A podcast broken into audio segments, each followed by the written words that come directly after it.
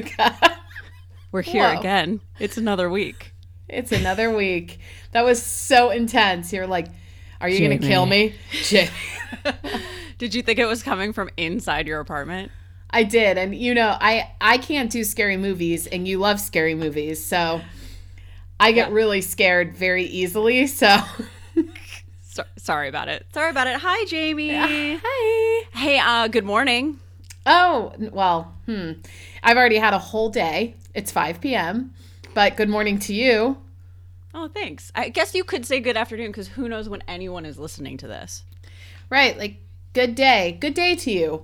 Good day People. to you all listeners. Uh, thanks for thanks for joining us again for episode two. You made it through our intro. Um, I think it was fantastic, but I love myself because I'm a Leo. So, you know, there's that.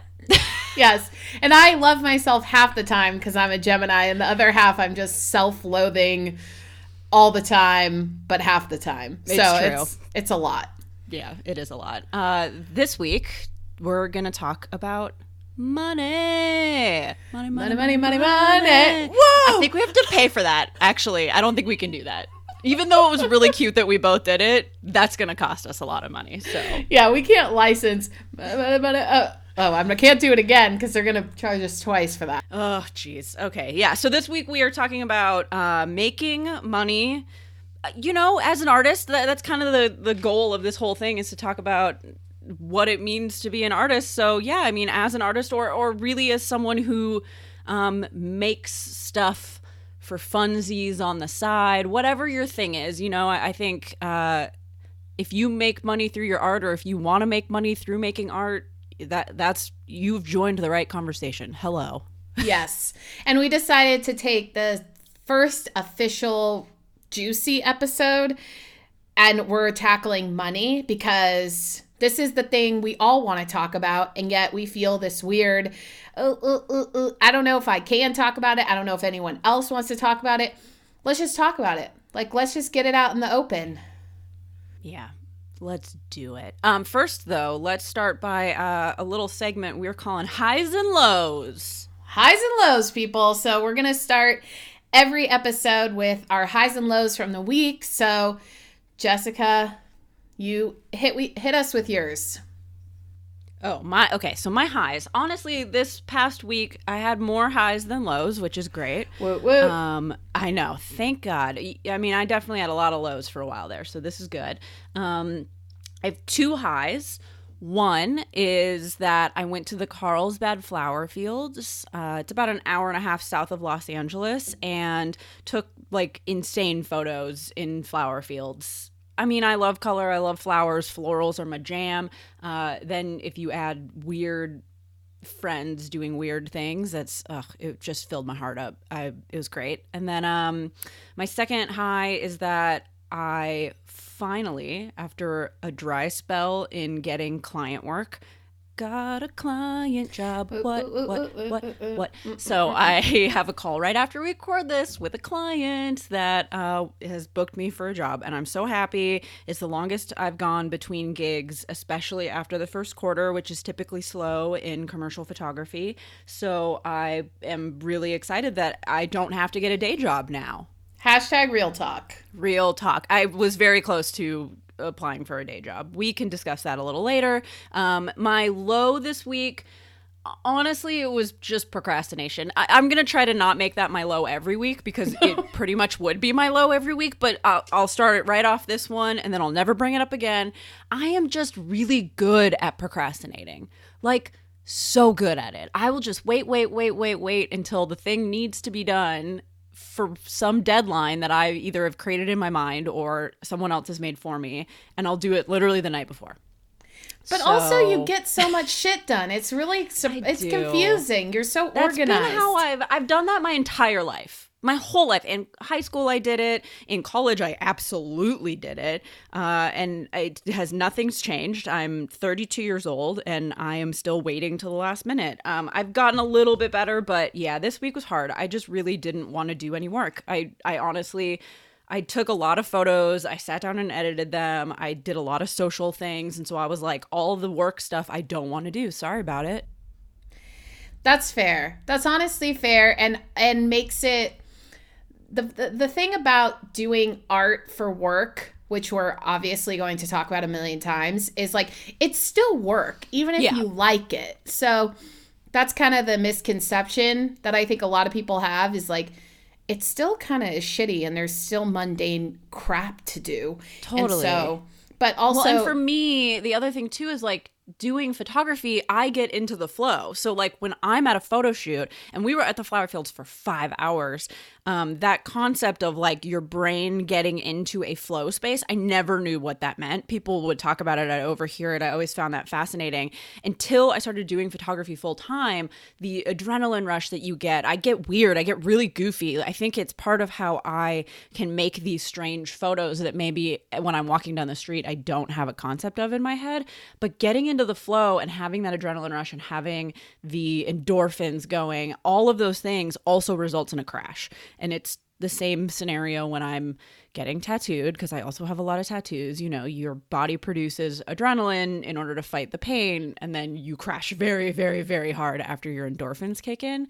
Um, and so I'm exhausted after a shoot. I just like all I want to do is lie on a couch and and sleep or like zone out. Um, so yeah, I mean it's work. It's like like you're saying, I'm doing it for me, but man, at the same time, it's it's hard. It's the same if I'm doing it for a client too. Yeah, definitely. No, it is it's it's exhausting and then sometimes I think we have this like thing about procrastination. I'm going to get to my highs and lows. Don't worry. I'm going to get there. But the thing about procrastination I think is really interesting is like we have this idea in our minds that we should just be robots. Yeah. And like we should be productive at all times. Like we can just hack our way into productivity. And I love you, Medium, and I love all the Medium articles, but yikes. So I think that that's a misconception that we can just always be productive all the time, no matter what the circumstance. Uh, so my my okay, I'm gonna start with my low because it's not really as much to do with work, but it kind of got in the way of work. Is that there was just a lot of annoying things with Paris this week. I mean, it's so fun to be here. It's awesome that I get to live here. But I also have to live my actual life here, and I haven't been able to figure out how to eat vegetables. So, like, I don't feel that healthy at all. Like, I, I love the baguettes, but I can't eat baguettes every single meal, which kind of is how I've been doing it. And so, I just don't have the flow with, like, how I'm going to eat, what I'm going to eat, and that that really does affect my overall well-being, how focused I am, how much I can get done, everything. Also spending more money because I'm going out to eat more. So that was kind of a low where I was I've been feeling a little bit like I need to get this together because that affects other things as much as being productive does. Like I just feel tired and I don't like to feel that way. So I did join a gym today, Yeah. um, which is great. And that was even a little bit of an annoying thing because the gym wouldn't sign my husband and I up because we didn't have French bank accounts. And then we couldn't get a French bank account because we don't have like a uh, an apartment lease that they needed us to have. And so we were in we were stuck in some like french feedback loop where it was like well what do we do? What do we do? Like and Oh, so no. i was like all i want to do is be on a treadmill. Like all i want to do is sweat and not be sweating in the metro. Like i want to be sweating at a gym. So we got it though we figured it out so that was good part of a high part of a low um professional high well booked a new client um yeah. and have like I have a potential client call today after we get off the phone. I have to do all my calls at night because of time zones. Um, and then I have another potential client call tomorrow, which is just that's a lot for one week because I don't I'm not like getting I have a lot of work, but I don't get inquiries every second. I'm not like that busy. Um, and then I'm also redesigning my website, which means I'm kind of getting clear on what the next iteration of my business is. And I wrote the most killer copy ever. And that's not usually my strong point is co- I'm a good writer, but I'm not great at copywriting all the time and pulled it out and it sounds really good. So that felt like a really big high. Congratulations, Jamie. Thank you. Those are some nice highs and lows. I, I, I like this segment. Yeah, it, it rounds it out. We're keeping it. We're yeah, we're gonna keep we're gonna keep it. It goes with our tagline. There's a lot of it, it wraps it up. It's great. I love it. Um, cool. Well, Now let's get into it though. oh geez. Okay, so Money. money. Um, I think it makes sense to start out with um, what we grew up when it comes to experiencing money. What what was that? What were we surrounded by? What was the um, tone set for us by our parents when it comes to spending, when it comes to earning, when it comes to your job? We dabbled in this a little bit in our intro. Um, because it is something that is important, I think, in terms of who we are as business owners today. Um, but I think getting really into it will help kind of set up um, our feelings going forward. What we're going to discuss in the rest of uh, this episode is is this is the foundation of everything that we believe in. So Yeah, because you can't really divorce your your feelings on business and earning with like your childhood feelings on money. I mean, it's really difficult to do that. So we bring that in. It's like our money baggage. And so Oh, money Ooh, bags, Well, but hey. in a but in a bad way. yeah, but like you don't want those money bags unless your parents were really, really like conscious and intentional about how they taught you money.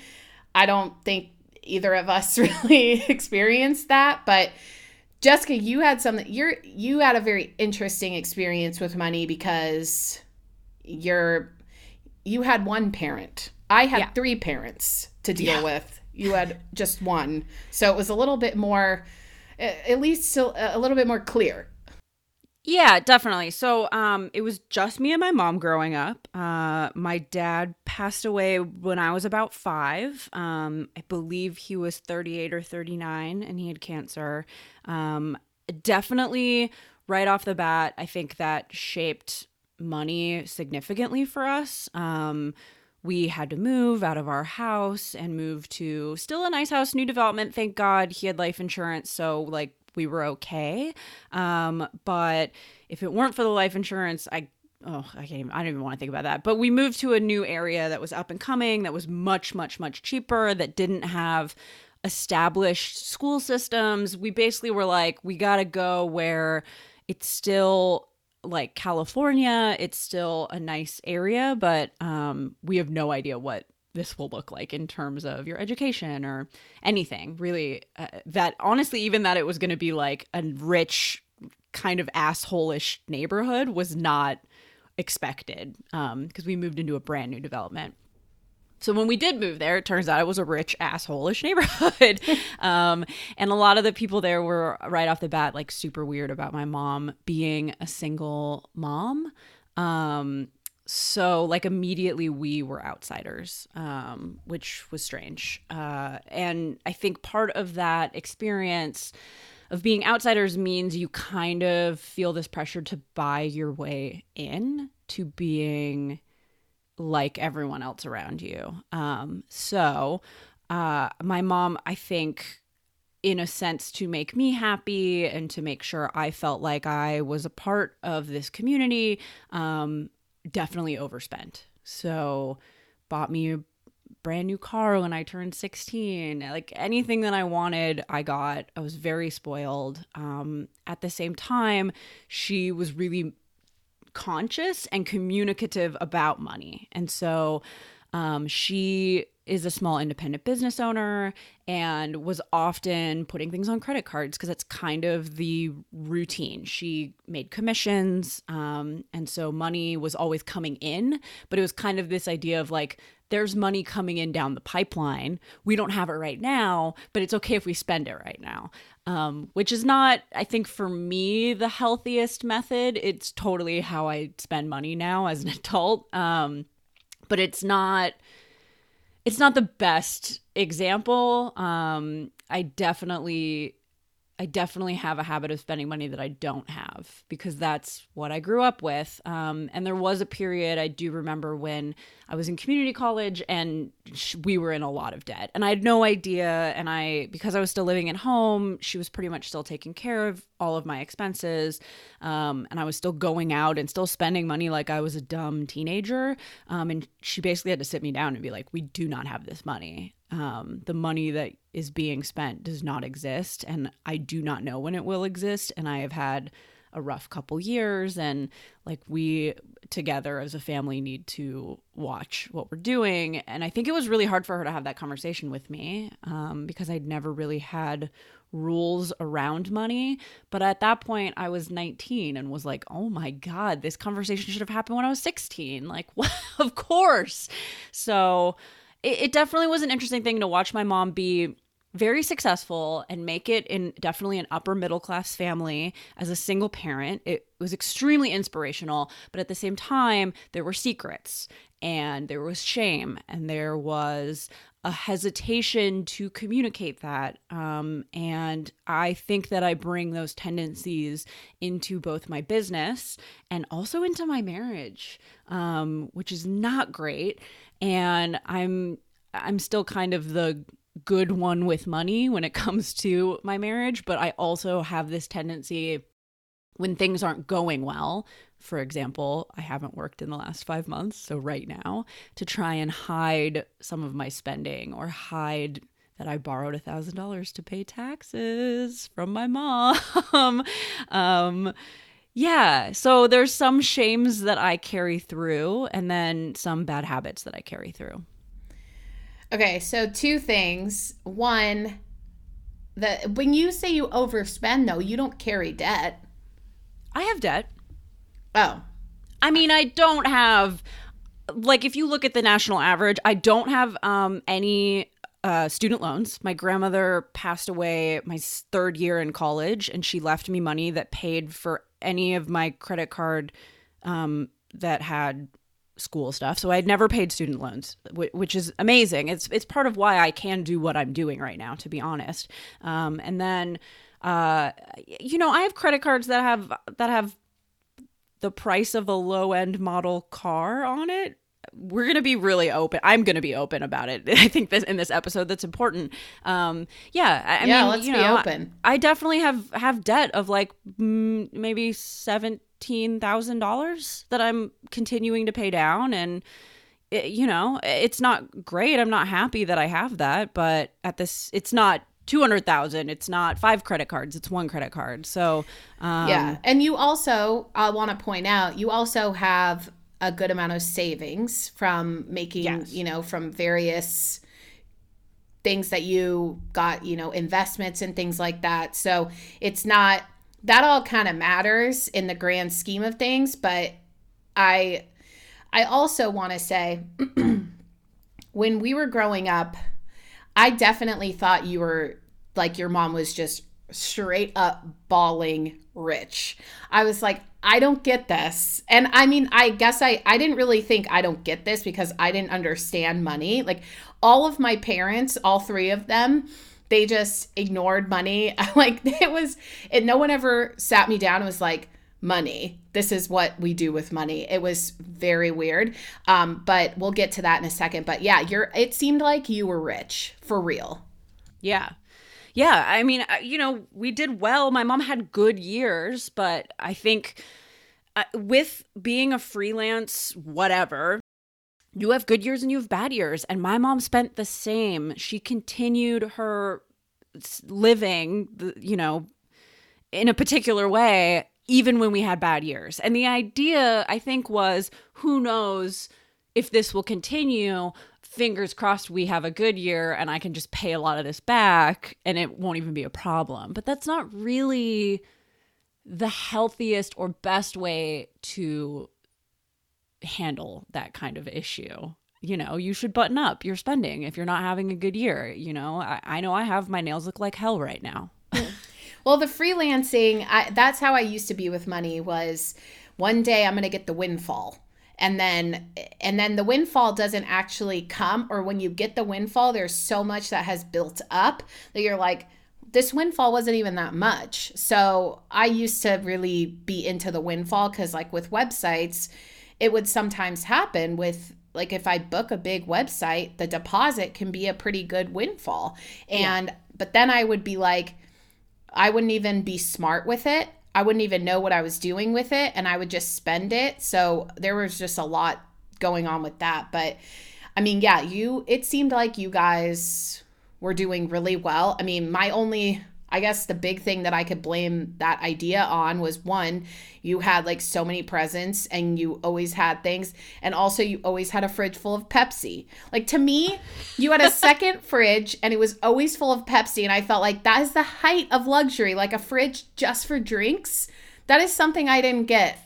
To be fair, it was a fridge from the 1980s and it was olive green and it was in our garage. I mean, like, yeah, uh, yes, I hear what you're saying, but it was definitely like my mom and dad's first fridge that they bought together, which I think also this is like deeply rooted, like, you know, psychology behind my mom's grief was like, I cannot get rid of this fridge. This is a thing that I bought with my you know now dead husband. So it there was there were layers to the second fridge for sure. Um, all right but well. i i hear what you're saying. Sorry i didn't mean to like dead dad bulldoze no. you on that one. Um but there Jessica are layers will, right? Jessica you dead dad bulldoze but that's okay. Well, just everyone needs to know about it and yeah, we're all moving forward. At least i know that that's what i'm doing. No but yes i we definitely looked for all intents and purposes like we were a upper middle upper upper class rich family because that's how we spent and that's the image that we gave off and um also it was your mostly, bat mitzvah Oh yeah, that bat mitzvah. Oh, and my wedding too. And you know, I, and I think that's a thing maybe that we could also discuss is saving has never been a problem while my mom had credit card debt, she had savings. And so there were always milestones that she knew that she needed to put money away for in order to pay for. And that money didn't get put towards credit card debt. And I live the same way. So I have a SEP IRA, I have um, stocks, I have, you know, investments, and I also have a savings account that's my emergency. And I try very hard. The savings account for emergency money, I do dip into sometimes because that's what it's for. Um, but I don't pull money out of any of those other locations. And I try very hard to make sure that that is separate and that is for the future and that is for some unknown mystery thing that we will need one day and not for my taxes right now. Right. And so um, that's always been that separation has always existed for my mom and that separation now exists for me um, when it comes to my spending and my money which is why she could afford that lavish bat mitzvah because they had saved for years for it even before you know my dad passed away. And then the same thing for my wedding. My mom saved, saved, saved, and she moved to Arizona and sold the house. And when she sold our house in the Bay Area, she saved, you know, a portion of that money in a special account for our wedding. So, mm-hmm. um, yeah, definitely like savings has been a part of my upbringing and an example that I've had. And I know not everyone has that. Um, you know, my my husband definitely did not have that. So saving is very hard for him. Um, and I help him with that. See, it isn't until I have a savings account now and it's I literally look at it once a week because I'm so happy with myself.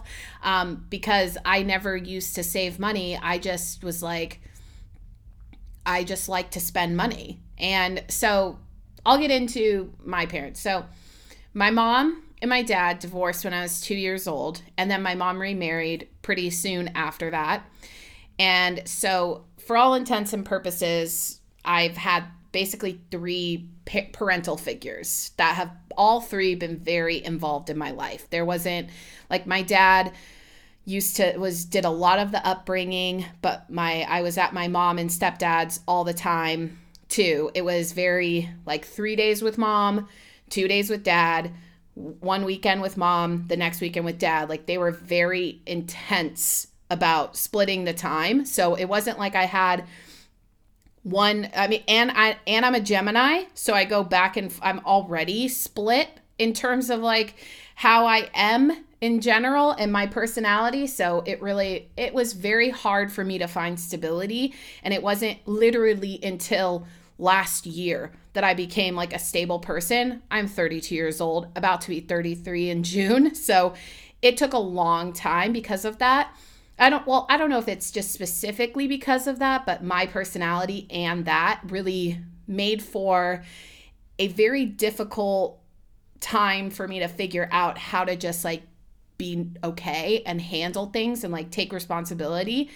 Um so and all three of them my mom, my stepdad, and my dad had very different views on money, like so different. So that was cool. No united front, nothing. Like, thanks, guys. Um, no one got together. They didn't have some sort of summit to just make it all clear. Nope. They just all gave me different advice. Or not different advice, it was all just different actions about money. Like, my dad was always in debt, but he just never he he was a photographer and so he got he did the windfall too. And so i now looking back i can tell that we it things were good and bad depending on if he booked a wedding. So we would be going out to eat every night. We would be just living it up and when he booked. But then when he spent all his money which was very inevitable, taking my brother and me and him out to eat every night and like buying us things and whatever. Um, then it was just like depression. We were just, okay, we're in the house. Jessica's getting yelled at because she's eating pasta. It's just a whole thing. So it re- and it really was like that. It was like up and down. And I actually took on that pattern for a long time because I went into business for myself. It was like I'm up when I get a client and I'm down when I don't have one. And I'm up and I'm down and I'm up and I'm down. And I definitely mimicked that in my marriage where I was like, let's go out, let's go have fun, let's go this. And then the moment I felt like, okay, we need to stop spending, it was like I would get mad at him for being like, "Hey, do you want to go out?" And I'm like, "No, we're we're uh, now we have to buckle down." And so I was very much on that roller coaster. And then my mom was trying to start her own business. And her and my stepdad used to fight a lot about money. My stepdad is like very conservative, he's very budget conscious, very frugal. And for a long time, they we were living in like a two bedroom apartment in where Jessica and I grew up in a very affluent area and I like shared a bedroom with my two brothers um, and they were just definitely on their hustle trying to buy a house. And we did buy the house, and it was still like a duplex that was connected to another house, which I'm not ungrateful. That's amazing. They worked really hard for that. But I was always a little like, full disclosure, just kind of. I'm like, this is what you work hard for? Was like this small house. And I mean, it's the area for sure, but also I was just like, that's so disappointing. And so I got it in my mind that I was like, I got to be a millionaire. Like, I got to get, I got to make millions of dollars. And I don't even know why I wanted to do that. I didn't know anyone who was a millionaire, but I was like, that is the key to like just to, to actually, I think in a lot of ways, I was like, that's the key to being happy is to have a lot of money so that you don't have to worry about money which obviously that's not how it goes. When you have a lot of money, you worry about money all the time, I'm sure. So, but in my mind, that was what it took because I was like, my dad's always stressed about money. My mom and stepdad are always fighting about money. They worked so hard and did all of this just to get this small house that we all have to cram into. Um, and my mom is still very like, she is very take what you can get. She's so scrappy. And the thing that she always told me was in a marriage, always have your own money. Like she was original fuck off fund. For real. she was yeah. like she championed the fuck off fund before that was a medium article that went viral. And she was so into that. That was literally the only thing she taught me about money was if you marry someone have your own money i was like okay mom like that's it because i guess my stepdad at one point like tried to I don't know. He he tried to or oh no, my dad, my my biological dad like tried to control my mom and like make her clean because he was making all the money. And so she was like, "That's it. I'm making my own money. Like that was the breaking point for her. And I, so that's the biggest thing that I came out with was like, I'm never marrying a man for money. I don't care what a man does for a living. I'm going to make my own money. Like that is not plan B is like to marry someone with money. And I not that I don't know that that just somehow became the story in my mind. Um, so that's, I mean, a lot, that's essentially what I learned about money. Like, no one ever sat me down, no one helped me. I had no idea what I was doing when I was going to college. I took out loans like they were candy. I just didn't care. I kept going back. I I didn't even know. Like I just did not know and it took a long time for me to and I talked to my mom because she actually she runs a business. She's very financially savvy. They have set their lives up very well, my mom and stepdad. And I'm like, "Why didn't you ever teach me anything? Come on." And she was like, "Oh, I just didn't really want to talk about money." I love that that's the commonality between our two experiences though growing up in a affluent, very wealthy white neighborhood is you just don't talk about money. Yeah, you just somehow have it or you don't and you just but you don't ever say anything. Yeah. Yeah, it's so interesting. Don't do that, everyone. Right. I think it's so money. good. Yeah, it's so good and so healthy. I, I love that. I think part of the internet being the way that it is is that we now have this very free and open communication channel that didn't exist when you and I were 16 and 17 where you can go and seek out information about finances, about money, about the best way to save, what's the best, you know, retirement fund to open. There's all of these very um public and accessible means of educating yourself on those things, well, I don't even know what we would have done when we were 15. Like, go to the library and they just would have taught us how to, like, write a check. Like, it's so great that the way that technology has shifted has made it so we can now have these conversations more openly and more publicly and be more visible when it comes to spending and saving and debt. I yes. think it's great. I also think like the the other layer here is as women, there's not a lot of uh, literature or anything. There wasn't anything out there. No one thought to like teach a woman how to be good with money because even in our generation at that time, it was still like the, the guy the man kind of handles it. He goes to work and does it like especially if it's you know heteronormative in that society that is how it is. And so it was because my mom and you experienced this a lot because you worked with my mom it, at the boutique at the rouge with her work it was always women coming in who were you know they were housewives and stay at home moms. And the whole thing was always, oh, I have to ask my husband. Oh, I don't know if I can do that. I, I don't know if my husband will let me. My mom tells me these stories to this day that, like, most of her returns at the boutique are because the husband said no and they still have to ask permission. And that's a really interesting thing. To be fair, sometimes I use that as an excuse when I feel cornered or something. That's like fair. I it's so it's sort of like the uh, it's just this like weird instinct where I'm like, well, if I make it seem like I'm living in this ancient archaic marriage where I have no control, maybe this person will feel bad for me and they'll just leave me alone.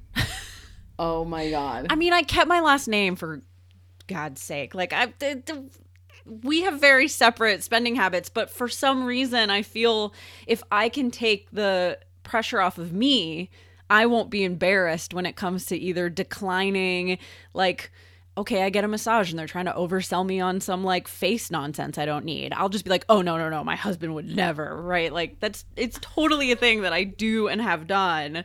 So who knows? I don't know. But I think there's some interesting element too of like maybe not wanting to take ownership over your own financial decisions too. There. Totally. Hey, I that's a I've never thought to do that. I guess that it that works. would be a good out. Like it oh, super works. It's not me. I just shift the blame.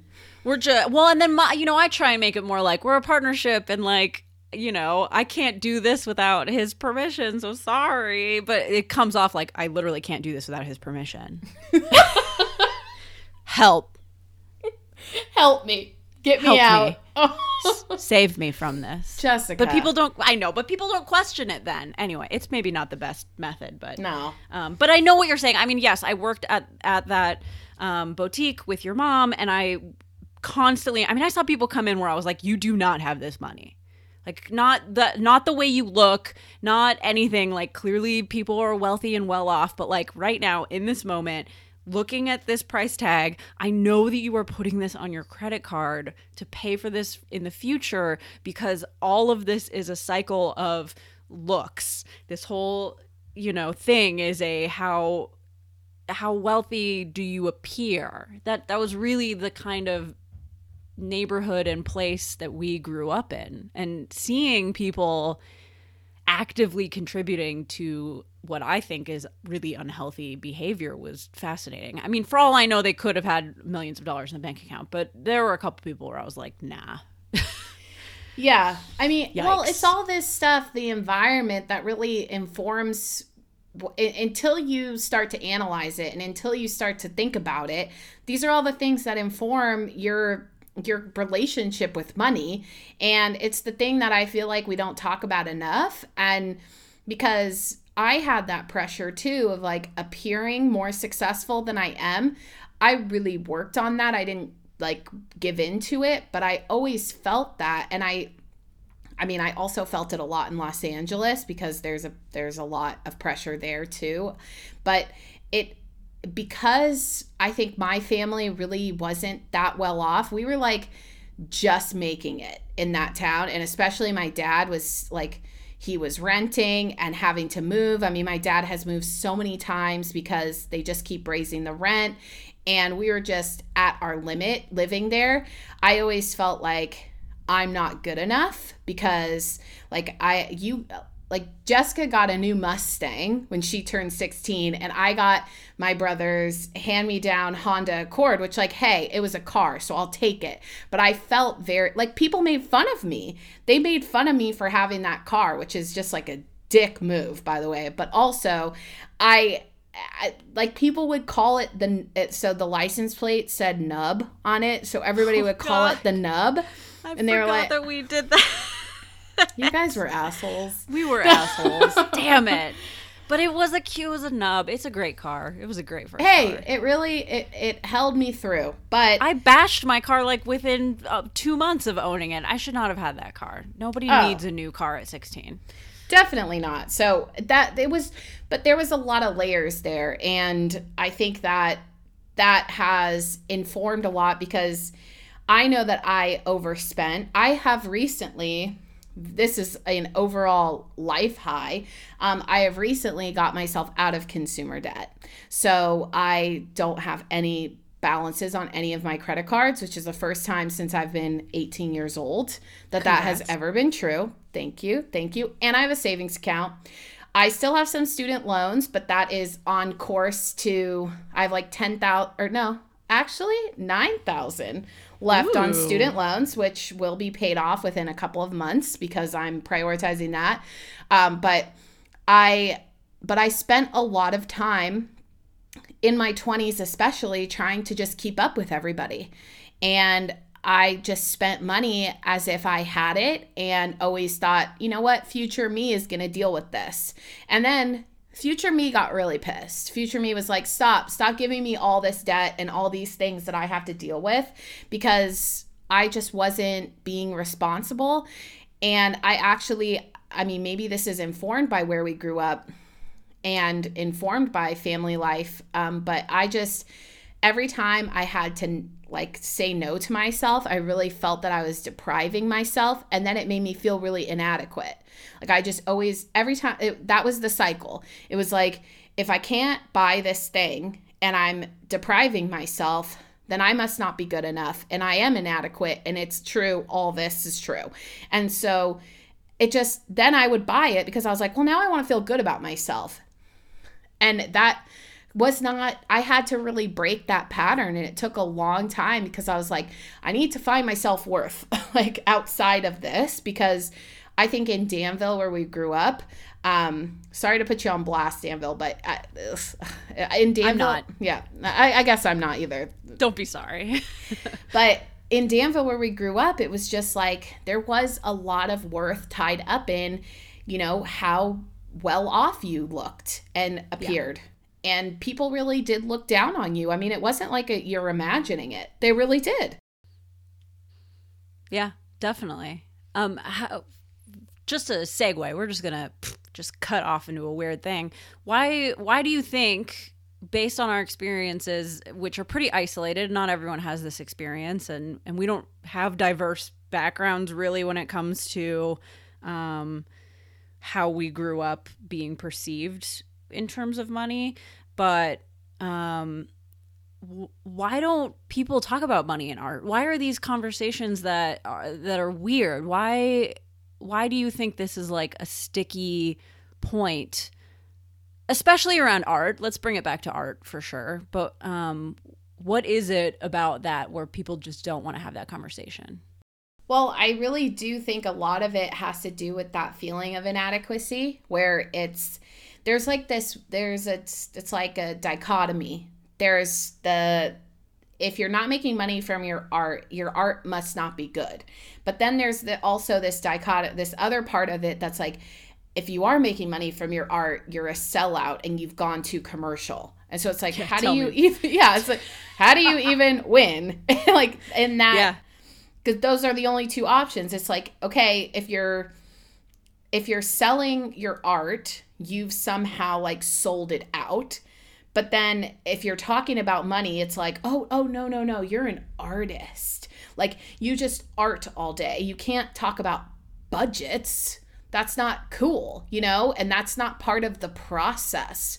And it's like, but they have to go to ignore that is like, so only people who have what, like trust funds get to do art in that kind of like flowy kimono wearing art situation. Yeah. Yeah, I think um, for me, when I first started doing commercial photography and was sharing my commercial photography to Instagram, the comments I would get were, You've sold out. And I was like, What do you mean I've sold out? I've sold up. what are you talking about? Like, and I, I would just respond to people saying, Hey, I think it's pretty cool that I can pay for my health insurance this month.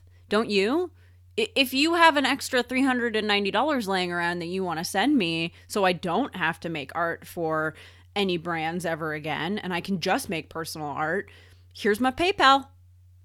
Feel free cuz otherwise this is what pays my bills and makes it so I can make personal art. And and I'm not personally I'm not ashamed about that. I love being a commercial photographer. I find it very interesting to marry my art and my aesthetic and my look and my vision with a brand. You know how do i fit what i do into what this brand is trying to create? Um, i'm always been a fan of community and building you know imagery and it's something that i'm i enjoy doing. And so yeah for me personally i, I don't feel like i'm selling out but it i do find it interesting that i still to this day five years later will get feedback being like ugh this what a sellout.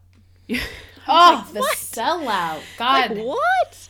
Yeah, it's crazy. And I think you're right. I think um it it does make me feel in a weird way guilty that I can't stand in my guest room like you said wearing a flowy, you know, flower dress with like thousands of dollars of studio light and just take like portraits of beautiful women covered in flowers all day long but like i don't have money to do that. Like i would love to that would be great but I, yeah i didn't grow up with a trust fund. I don't i didn't i'm i had windfalls i had blessings come to me in, in the form of sad tragedies that allowed it so i don't have debt when i started out into this world but um i don't have like just a pile of money where i can say nah i don't need to do work for brands or work for hire. That's I got to do that. that. That's part of how I make art that fulfills me later.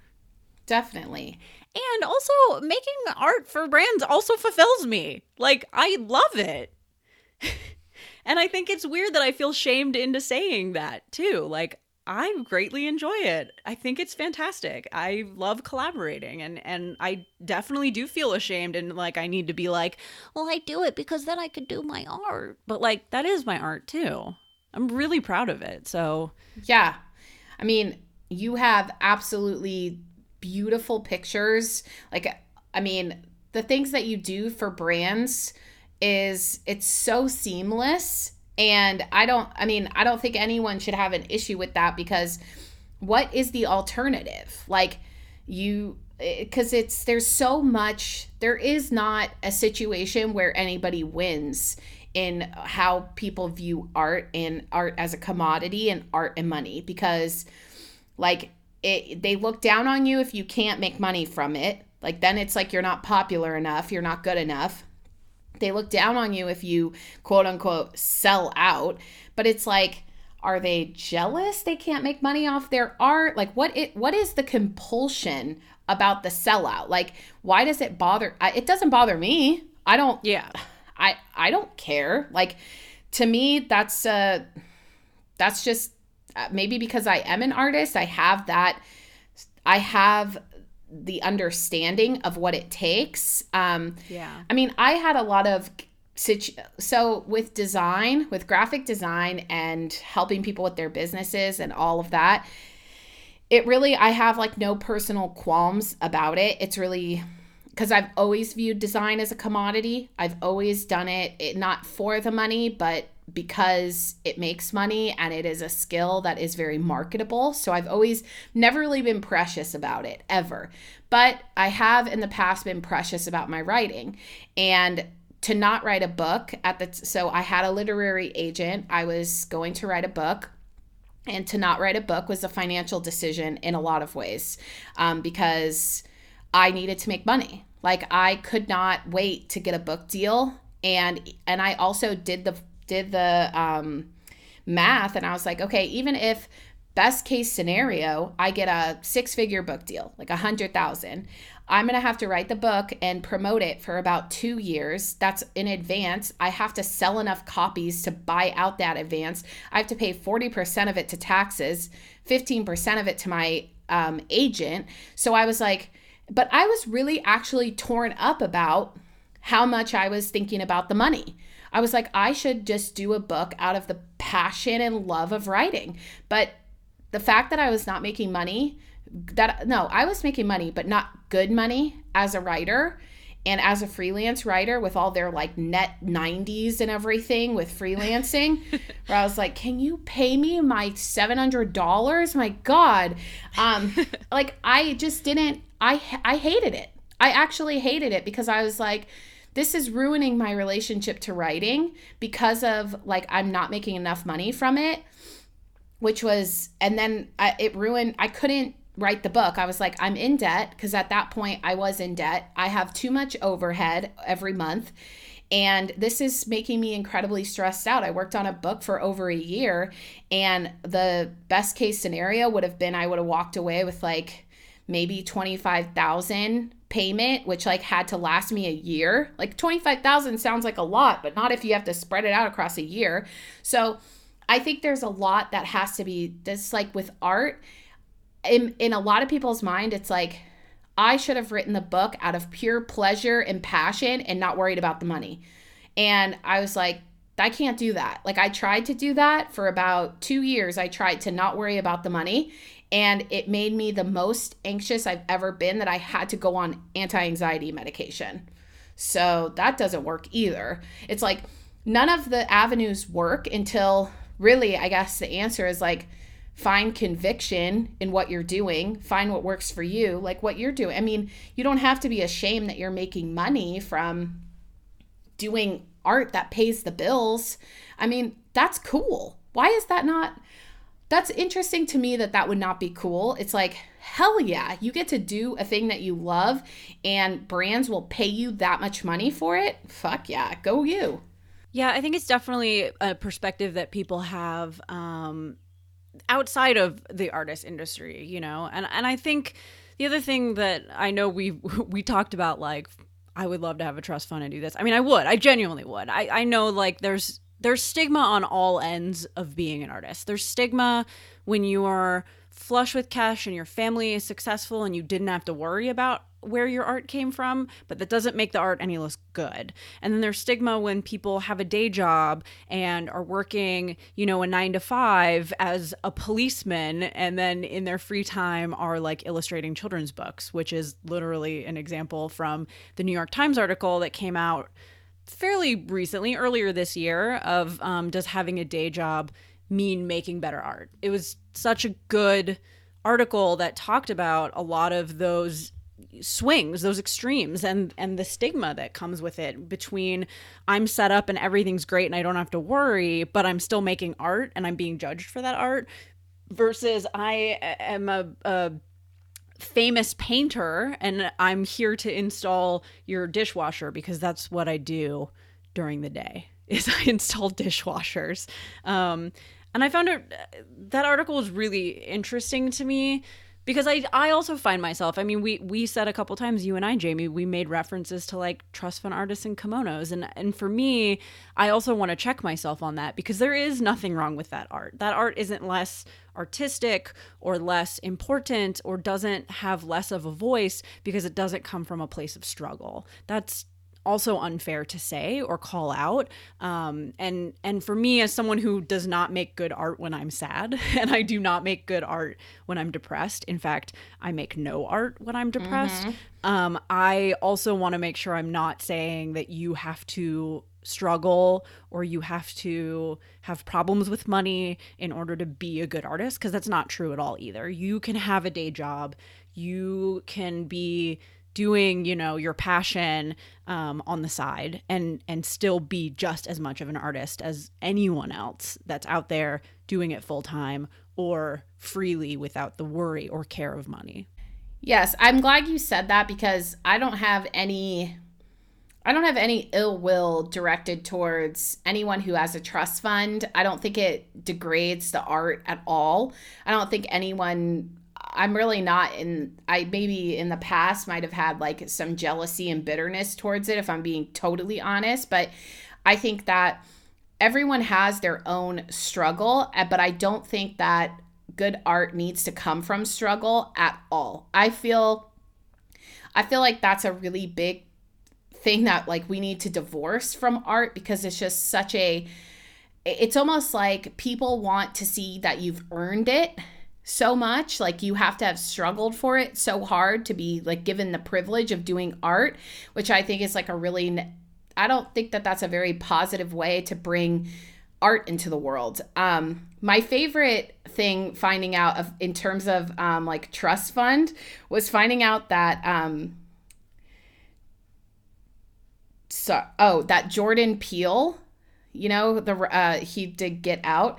Um his mom was listen is lucinda williams and she's like a very famous songwriter. And i was like you know what? That's really cool. Like that didn't like degrade that movie at all. Like that made it even better because he got to be able to have some sort of foundation in order to bring that kind of art into the world because that's also important too. Like that i just think of that story all the time because i'm like Yes, that makes that that's awesome. And I definitely I think of like Tracee Ellis Ross. I didn't realize her mom was Diana Ross until maybe last year and I was like, of course, duh, but I do think that like well, and then you look at Sigourney Weaver, her father basically is the reason why talk shows exist. He created the format. He is a like darling in the NBC world i mean not even just nbc in in hollywood. Um, but sigourney weaver is an absolutely incredible actress who does super important work for women and women's visibility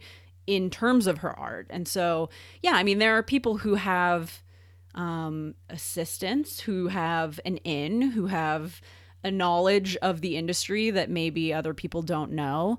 But i think those it's not fair to be like just because you have that what you're making doesn't have value or worth or isn't as important like we said in the beginning money shapes you the way that you were raised shapes you you bring those things in those experiences in childhood into your art as an adult. I mean, what are they supposed to do? Like go get jobs at I don't know, the metro? Like it I, they can if they want, sure, but it's like doesn't it make more sense that they're taking this knowledge that they grew up with, this you know industry that they were raised around and bringing their perspective to it and and bringing their art to it. I, I, know people make fun of the whole girls thing and we can go off on lena dunham's problematic behavior all we want but uh, it's people look at the women who are working on girls and and are like well all of their parents are famous and they just have a leg up in this industry and that's why they're able to make that art. Okay sure. And you don't have to like what they're making and you don't have to like that show but i also think it's important that women are making art about women's sexuality and women's struggles and women who are struggling with mental illness. I think there's just as much validity in all of the things that they're talking about regardless of how or why they got to that place of being able to make that art. Yeah, definitely. I also think though there is a layer here and it doesn't take anything away from that art, but I in full honesty, it's like in times of struggle when I felt really trapped that I'm not doing my art, that I don't I can't do my art because of responsibilities or different types of pressures about making money, I would feel very frustrated that like uh, why do they get to do art unfettered while I have to struggle like this? So I think uh, I know that I'm coming right now, I'm coming from a place of feeling really stable and secure in what I'm doing. But in the past, I haven't always. And so that doesn't mean let's like raise, you know, like get mad at everybody who has a trust fund or anything, but it's just, it is a reality that that would be frustrating if you feel that you can't pursue your dream or that you haven't been able to put as much time because you do need time. Like it's a leg up because you get the time and the you don't have you have freedom in your mind to not have to worry about money. And that's a very true reality that has to be seen and acknowledged because that's exactly it's the same thing about the day job. Like the day job article is essentially saying like having a day job frees up your mind to be able to work on your art instead of having it all wrapped up in your art. And so I think there is something there where it's like money is the vehicle for time. So like time is the commodity though because you need time to like refine your art to get to be able to work on your art to to garner inspiration to not have to you know I, I don't th- uh, just like you said not everybody does great is very creative under like extreme pressure like I, i've never felt like my least creative time was when I was like, how am I going to pay the rent? I wasn't like, oh, great, can't wait to write. I was like, mm, I can't even think about writing because I have to think about making money. Yeah. Well, let me there's um the part that you're referencing in that New York Times article is actually my favorite part of that entire article. Do you mind if I just read these two sentences? Oh, read it. Okay. I'm ready. I have to get my reading voice prepared. That's oh not true. God. Okay. For those who want to mine daily life for their art, a second job becomes an umbilical cord fastened to something vast and breathing. The alternate gig that lifts you out of your process also supplies fodder for when that process resumes. Lost time is regained as range and perspective, the artist acquiring yet one more mode of inhabiting the world. Ugh, New York Times. Damn. writer? They nailed it. Katy Waldman, you nailed that. I felt we gotta get like Katy got, on for a guest. Katy, you're good. I but I got like chills because that is my art started when I was working at Instagram. I mean, even way before then. When I was in high school, I was always interested, and then when I was in college, I took photography classes. But it was always my art was coupled with something else. You know, there was always this balance. It was real life fueling my vision, my passion, my, you know, excitement, my reason for picking up a camera. I don't think it's any different. I think that's why I don't do studio work. I think that's why I shy away from doing studio work, to be honest, because for me, natural moments occurring in the world, things unfolding naturally, are far more interesting to me. And so reading that, I was like, ugh, yes. Like that's such an important perspective that I lose track of working for myself and being home alone a lot. Oh yeah. I used to fantasize about and I I hope this doesn't sound like an asshole thing to just say, but I used to fantasize about being a barista because I was like all I want is to just do a job where someone orders a coffee and the coffee is given to them and it's done. That's it.